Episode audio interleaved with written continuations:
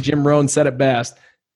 Like it's it's it's very rare or very seldom does a man's uh, income exceed their level of personal development.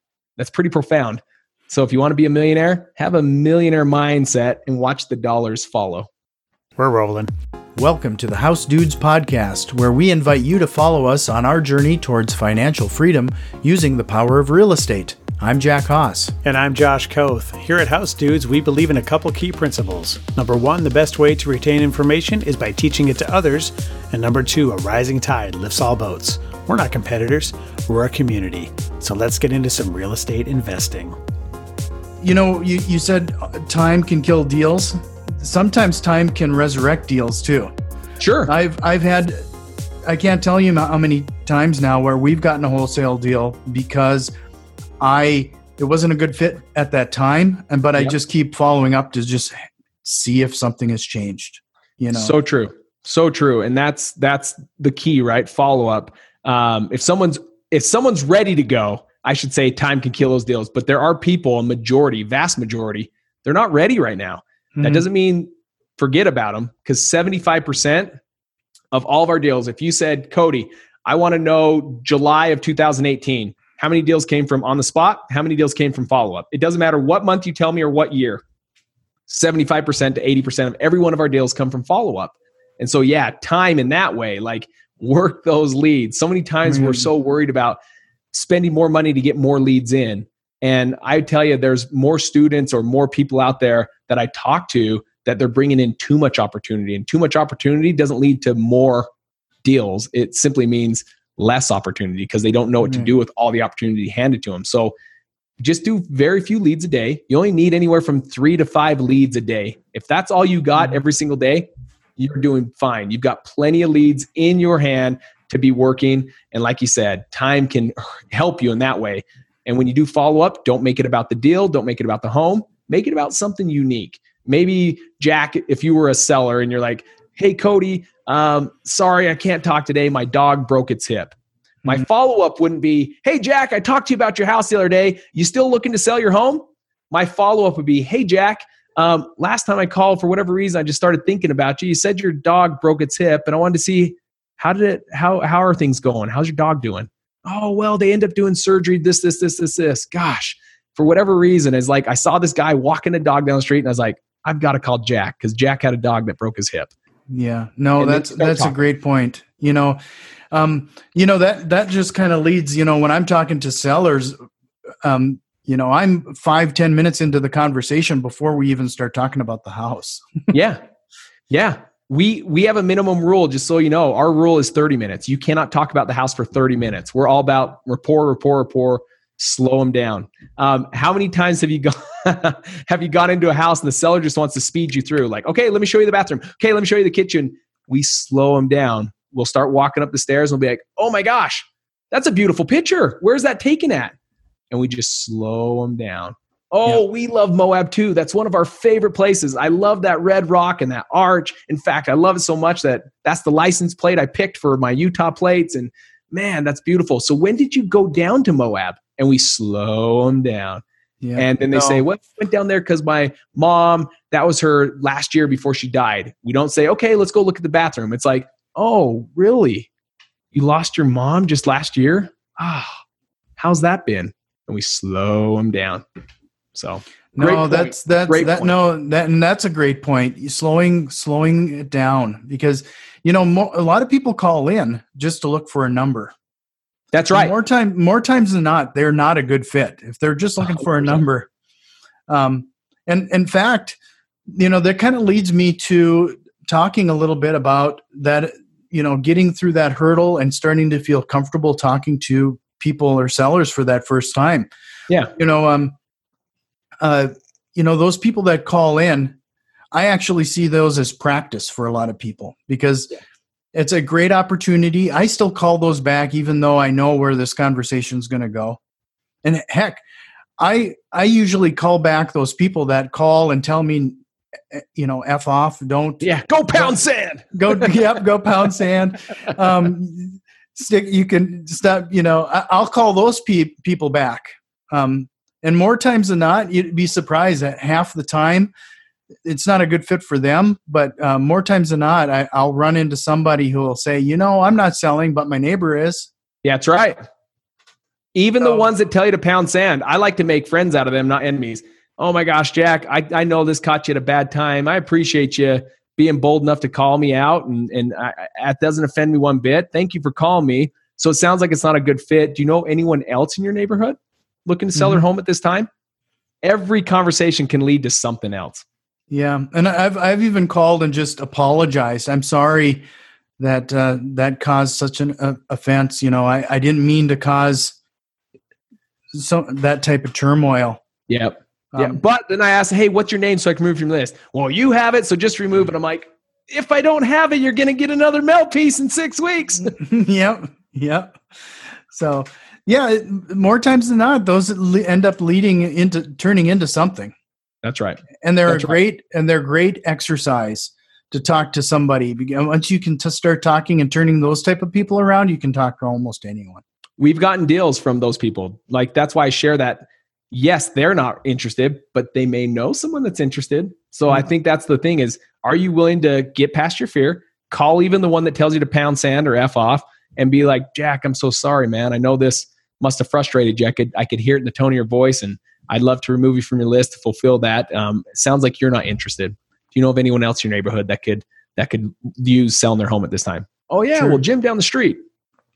Yep. So. And sometimes just them knowing, finding out that I'm a real person, that usually turns things around too. So, so true. That's the thing is they actually feel bad. How many times do you do it and you kill them with kindness and then they're like, Jack, I'm so sorry. I should have never used that language, man. Have a good day. Yep. And you're like, So I- I you're, want- you're calling you're calling these people for the first time. They're pot- potential sellers. Um, could you give somebody a, a quick like one line to like how do how do they start things off and Yeah. Yeah. In fact, Jack, at the end, unless you want me to tell them what they can do, they can also get a free script from me. I'd be glad to share the whole script. They can have it free of charge. Um, you're basically at the beginning, you have to just get to what's really important. And it's not the house and it's not how many beds and baths, it's not what's been fixed up, it's the why. Why are Mhm. we selling the house? Like, why would you call me on a 37 cent postcard? We all know 50 real estate agents. Every one of us know 50 realtors. All of our, some of us have 20 best friends that are, are real estate agents. Mhm. So why did you not call your best friends? Like, why did you call on a 30 cent, cent postcard? Now, I don't ask it that way. So what I'll do is I'll just simply talk to them. So how I'd begin it is um, I'd just be like, hey, um, I know this might be out of blue. Now, if this is cold calling them, it'd be, I know it's out of blue, but have you ever, would you ever consider an offer at your home at 123 Main Street? And if they say yes, I always like to also hold back. And it's not like a power play, but it is, uh, I want to see how interested they are. And so I love this question because you can start to see interest right out of the gate. And that is, it sounds like I caught you in the middle of something, Jack. And if Jack says, no, no, no, no, no, like right now is a good time. That's also already a little bit level of motivation. Like, oh Mhm. man, I'm not, I'm not bugging them. I called them out of the blue and they're already willing to talk to me. There could be some motivation there. If they're like, yeah, to be honest, I don't have time. and I don't see if I'll ever have time. That's also a sign that they're probably not going to sell their home too. Mhm. And then I'll go right to the tell me a little bit about the house. And that's just because it's the question I need to ask so they know I'm calling about the house. But then my favorite question is, man, this looks like a nice home. Why are you even considering selling it? Mhm. Act confused. You need to know the why. I don't care how many square feet. I don't care how many beds and baths. I want to know why you called me on a 37 cent postcard. And that's my favorite question. Mhm. Looks like a nice home. Why are you considering selling it? Well, we want to move over to the next this. Well, I don't know if you do you guys uh, listen to um, Chris Voss? Never split Oh, the yeah. difference. Mhm. One of my favorite books. We're a student of that book and his handbook, and we're actually part of his Black uh, Black Swan training group. Mhm. And he always talks about how when you ask these questions, you just mirror them. So, like, oh, we want to move to the next city over. Oh, move to the next city over. And then just sit there. Mhm. And then they start elaborating. Oh, yeah. So we're moving next city over because my parents live there. Oh, okay. Your parents live there. And then just sit there. All you got to do is repeat the last three, four, five words, period, the end. And then just sit there and they just keep elaborating on. And you'll see this work instantly. Try it today. and you'll see Yeah. that they're like, yeah, and and then um, like right now we'll be moving in with my parents while while um, and they kind of stop for a minute, and you're like, ooh, this went from a motivation two to a motivation six. They're moving in with their parents, and then I just start the conversation. You can ask them, oh my gosh, that's kind of fun. Do you like living with parents, or is this something like temporary? And you can start going through that route. Sometimes they don't want to go that route, so maybe I try to assume the best and let them tell me the rest. So if I asked you, Jack, how much money do you make? You'd be like, dude, none of your business because it's not the right way to ask it. But if I said, Mhm. Jack, bro, every time I see you, you're driving a fantastic car, you look great, you must make like 500 grand a year. And maybe you'd come back and say, well, I, I wish that was the case. I actually make a quarter million. Now, I don't know what you make. But what happens is when you assume the best, they come back and tell you the truth. They tell you the rest. So I always say that in the seller situation. Oh, you're probably living with your parents because you're having a home built for you. That's Right. assuming the best. And then they're like, I wish it was that. We're actually moving with my parents because my husband lost his job. Motivation five to a motivation eight. Book the appointment. Mhm. Yeah. No, what, what what's really something that I got to call out there is a lot of people, especially when they're doing this wholesaling thing for the first time, they feel like they have to convince somebody of something. Where Yeah. you're asking questions to allow them to come to their own conclusion. Yeah, yeah. Too many sound like Charlie Brown's mom. It's like womp womp womp womp womp Yeah. womp womp, and no one remembers it. I don't know what Charlie Brown's mom ever said in any one of those cartoons. Mhm. Same thing. Every one of your competition is saying, we buy it as is, we buy it with cash, there's no closing cost, there's no real estate fees. Everyone says that. And ultimately, when you say that, it's Charlie Brown. It's like womp, womp, womp, womp, womp. And then they don't even Yeah. remember what you said. But if you said, gosh, you know, it's just, it's just my home's in, in a bad shape right now. I don't say, I don't try to sell my feature saying, oh my gosh, I can buy it as is. That's selling. What I do is, Jack, sounds like your home's in in, in rough shape. Would it would it help if, and I always use if, I don't promise anything, would it help if I could just buy it as is and you wouldn't have to fix it up? And then I let them say, oh my gosh, yes, that would be helpful. I don't sell my benefit. I ask if my benefit would be a solution. And Sure. then they sell themselves like, oh my gosh, I like you. Because if you can buy it as is, this thing's a train wreck. Right. Well, you know, this is going a lot longer than I, I planned. I, I warned you. So I want to make sure that you're still good here because I still have some more questions for you. You fire away, my friend. This is this is how we serve your audience the best. So if you feel like there's some kind of value we can add, let's go. Okay. So another question I get a lot is well, how do you determine what you offer? Yeah. Yeah, that is a great question. And the easiest answer, and everyone hates this answer initially, but when they go out and do it, they realize where I'm coming from. Get it as low as possible. Here's why I say this. Here's why I say this. I know If you I were going to say that. if I can get four licensed appraisers, four licensed appraisers, and say, each one of you guys give me the price of my home, how many prices am I going to get on my home? Hmm. Four. And how many are going to be the same? None. Zero. And Yeah. that's four licensed appraisers. So who am I to say what a home's worth? My goal is just get it as low as possible. And how do you do that? I use even Chris Voss training. He ha- he calls it the anchor price. And so when someone says, if I know like typical value of a home, let's say fixed up ARV, which is after repair value. So once it's all fixed up, what is it worth? Let's say it's worth 200,000 hmm and they say, "Hey, I need 180 because it's got a little bit of problem to it." Hmm. I don't know if I could do 180. But what if? Again, guys, if if if is not is making an offer without making an offer. What if what if I could do a 100,000? And you should say something that literally punches you in the gut like, "Whoa, like this is going to be so low that they're going to be offended by this." If you don't feel that feeling, you didn't go low enough. You should Mhm. never be like, well, I could probably do 175 and like weak. Get that baby down, like 50 cents. Go down. So 100. What what if? What if I could do 100,000? And they're going to be like, "Ooh, Cody, dude, you're not even close." Well, there's my anchor price. But don't fear no. No is the beginning of all negotiation. Period. The end. Always don't, you know, you never want someone to say yes. What if I could do 120? Yes, I'll take it. Oh, I could have got it for lower, right? Yep. You never want to go, you want to go for no. No is the beginning of all negotiation. So I want to say something where they're like, nope, that's not going to work. Well, Jack, how close can you get to that number?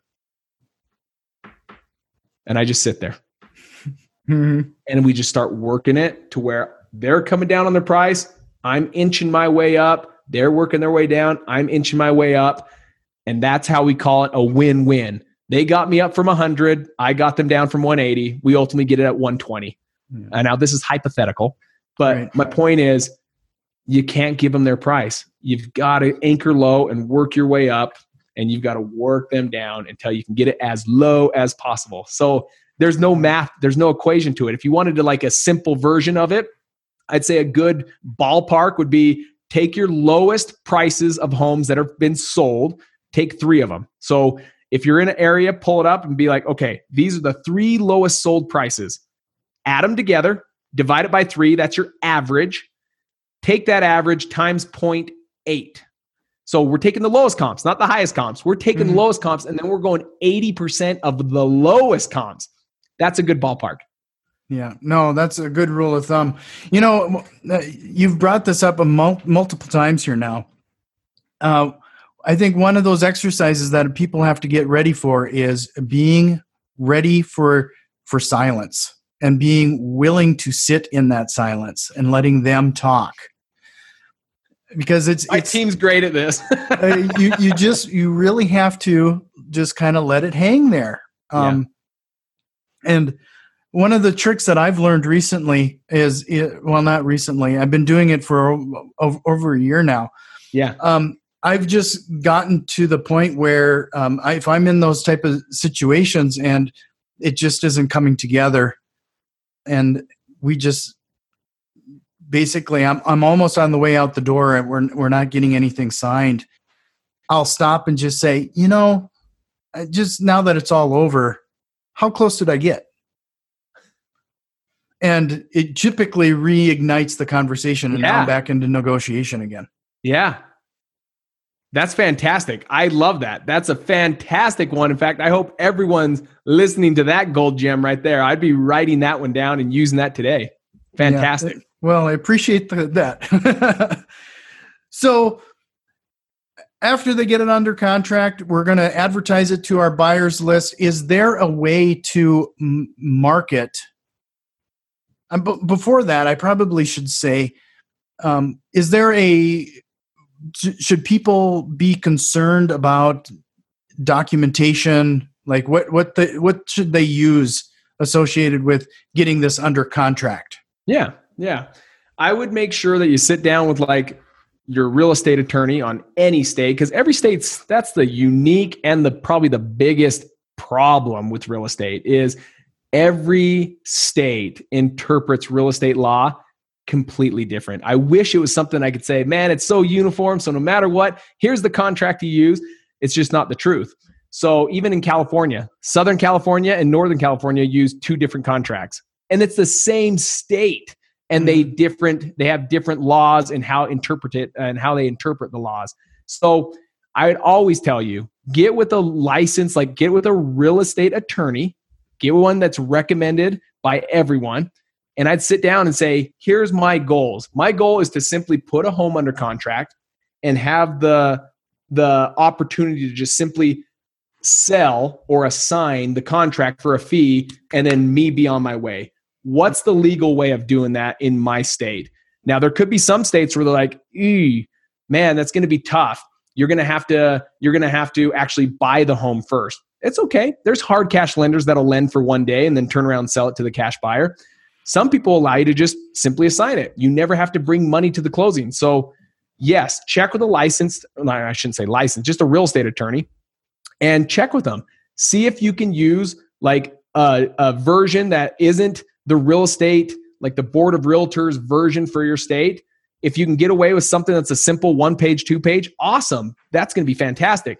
If you have to use like the realtors, the board of realtors, ours is called the REPC, REPC, mm-hmm. we call it real estate purchase contract.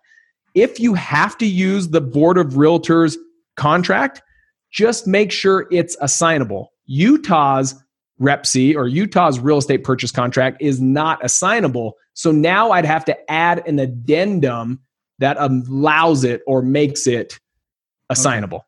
Sure. So I actually had a, a, attorney draft up my own personal contract that I use. Um, so those are the big things. If there's anything out there that I can tell you is every state's different. Check with the real estate attorney on what's the best way to do it, whether that's your own version of a, of a contract or if you have to use the state contract, great. Just make sure it's assignable. And if not, what's the addendum that you have to attach to make it assignable? Sure. So let's we're we're going to start marketing it to our sellers. Like what's the best way to to handle that piece?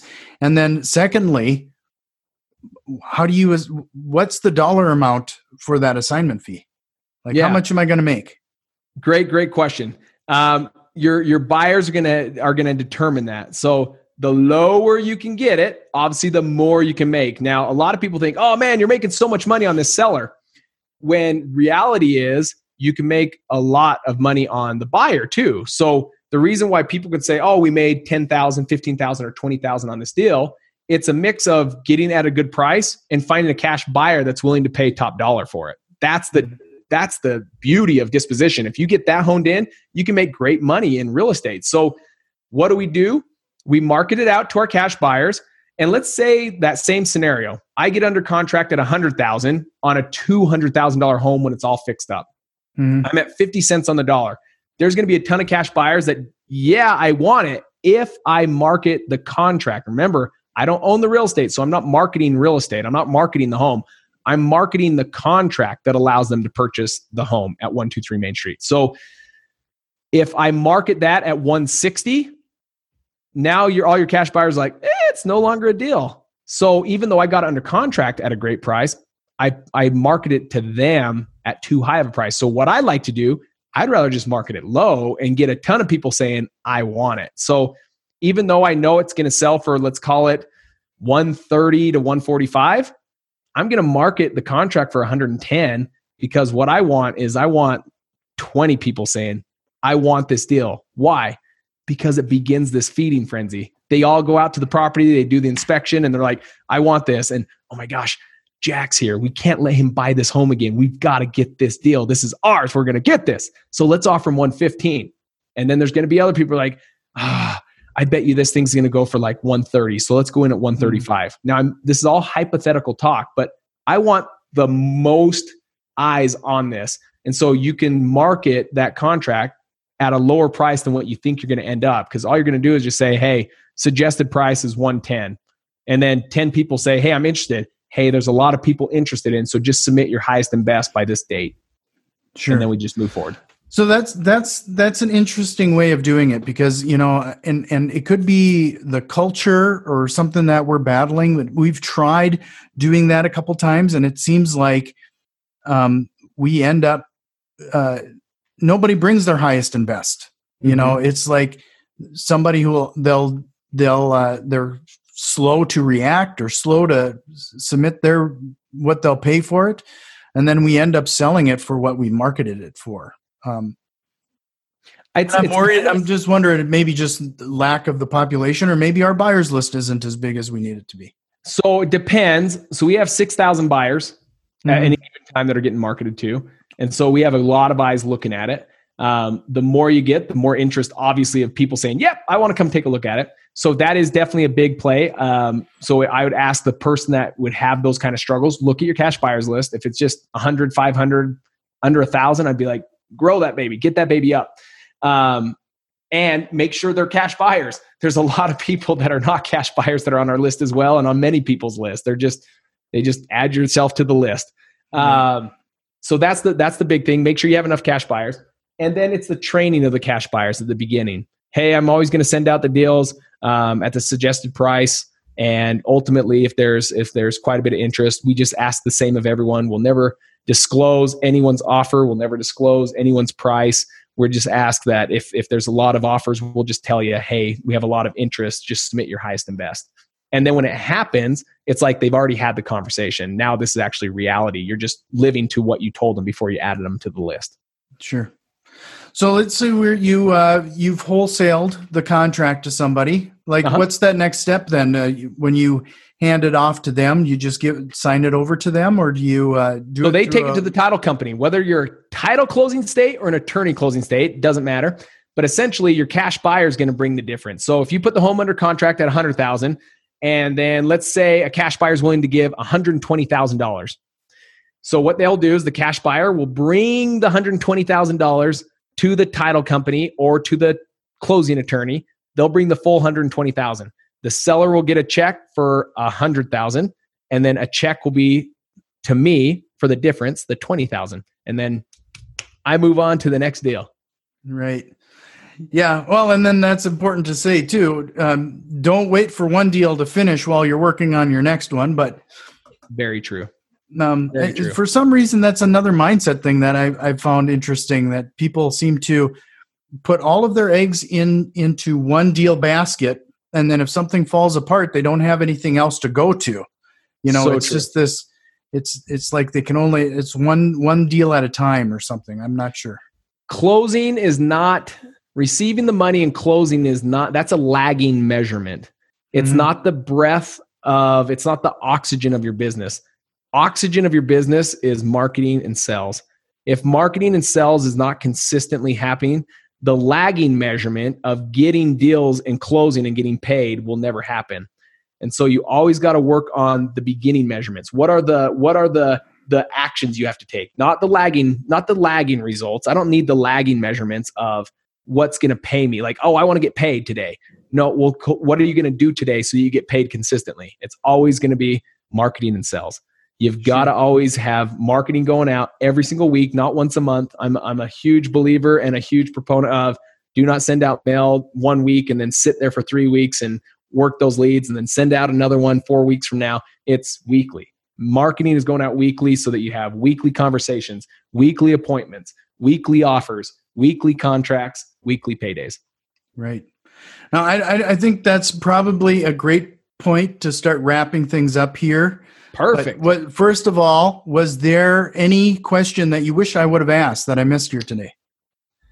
if anything that i would say maybe just a maybe a ribbon to add is give everyone the power that you can do this. If i can do this i didn't go to college. I wasn't an expert. Over time i've gotten good at what i do but at the beginning i was so imperfect. Be willing to just take imperfect action. Don't build a perfect plan. Don't get stuck on youtube university and just get into this analysis paralysis like jack said earlier today um, just commit to knowing that you're going to make mistakes and it's okay. It's Mhm. okay. Make mistakes, learn from them. You're either going to win or you're going to learn. You're never going to lose. The only way you lose is if you quit and give up.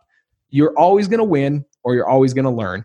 But Mhm. the only way that takes place is if you take action and you can't wait for perfect action. It doesn't exist. Take imperfect action. Sure. No, that's that's exactly.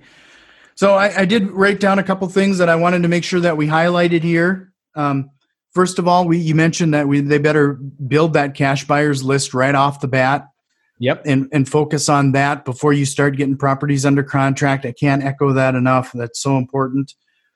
Uh, you found for your marketing efforts, direct mail and then online is is probably the great way to to kick things off. Um, and uh, it's that persistent, consistent behavior that's going to pay off in the end. Um, takes five to twelve times of those touches in order to to get somebody. So also that follow up is is a big piece of it. Um, I really like that question. You know uh, that you had when you were talking to sellers. Um, basically, why are you selling to me? Why are you responding to a thirty-five cent postcard? That Yeah. that was going to reveal a lot. We've got to get comfortable with that silence and get uh, get a little awkward sometimes. It's it's almost shocking what people will tell you uh, that they won't even tell their families. That's right. So 100% true. so I, Cody, I can't thank you enough. Uh, You spent, uh, uh, you've given me a ton of time of your time here tonight. If people want, we only tip, we touch the tip of the iceberg when it comes to what you know and what you offer.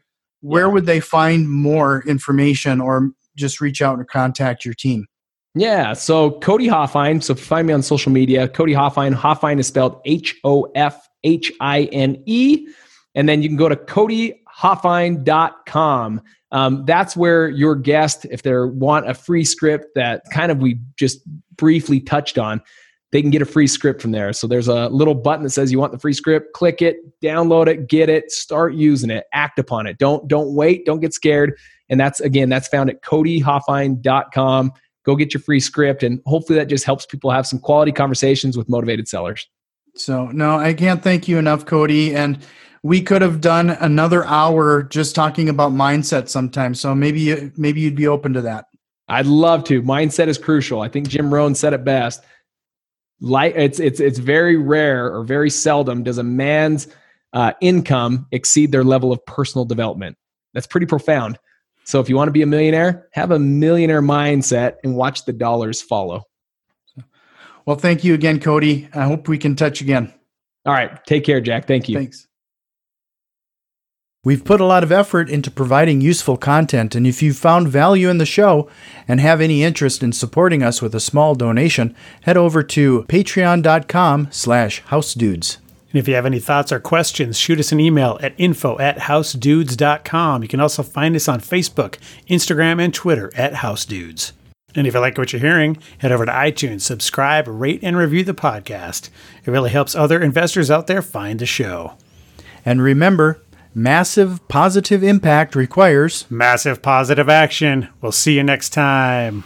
This episode was brought to you by HouseDudes.com. Do you have time to actively manage flipping and rentals yourself? If so, go for it. If you live in a market that won't cash flow or don't have the time to do all the work, are you just out of luck? If there was a way to participate more passively, would that appeal to you? I'm sure you have questions about how the process works and what to do next. If that's the case, fill out the form on housedudes.com slash investors, and we'll reach out to see if you are a good fit for our business. This is first come, first serve, and we will have to stop taking applications when our goals are met. See you at housedudes.com slash investors.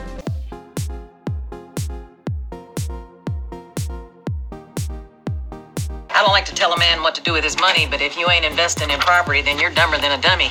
I'm not dumb. I'm smart. Well, buy property. That's my advice.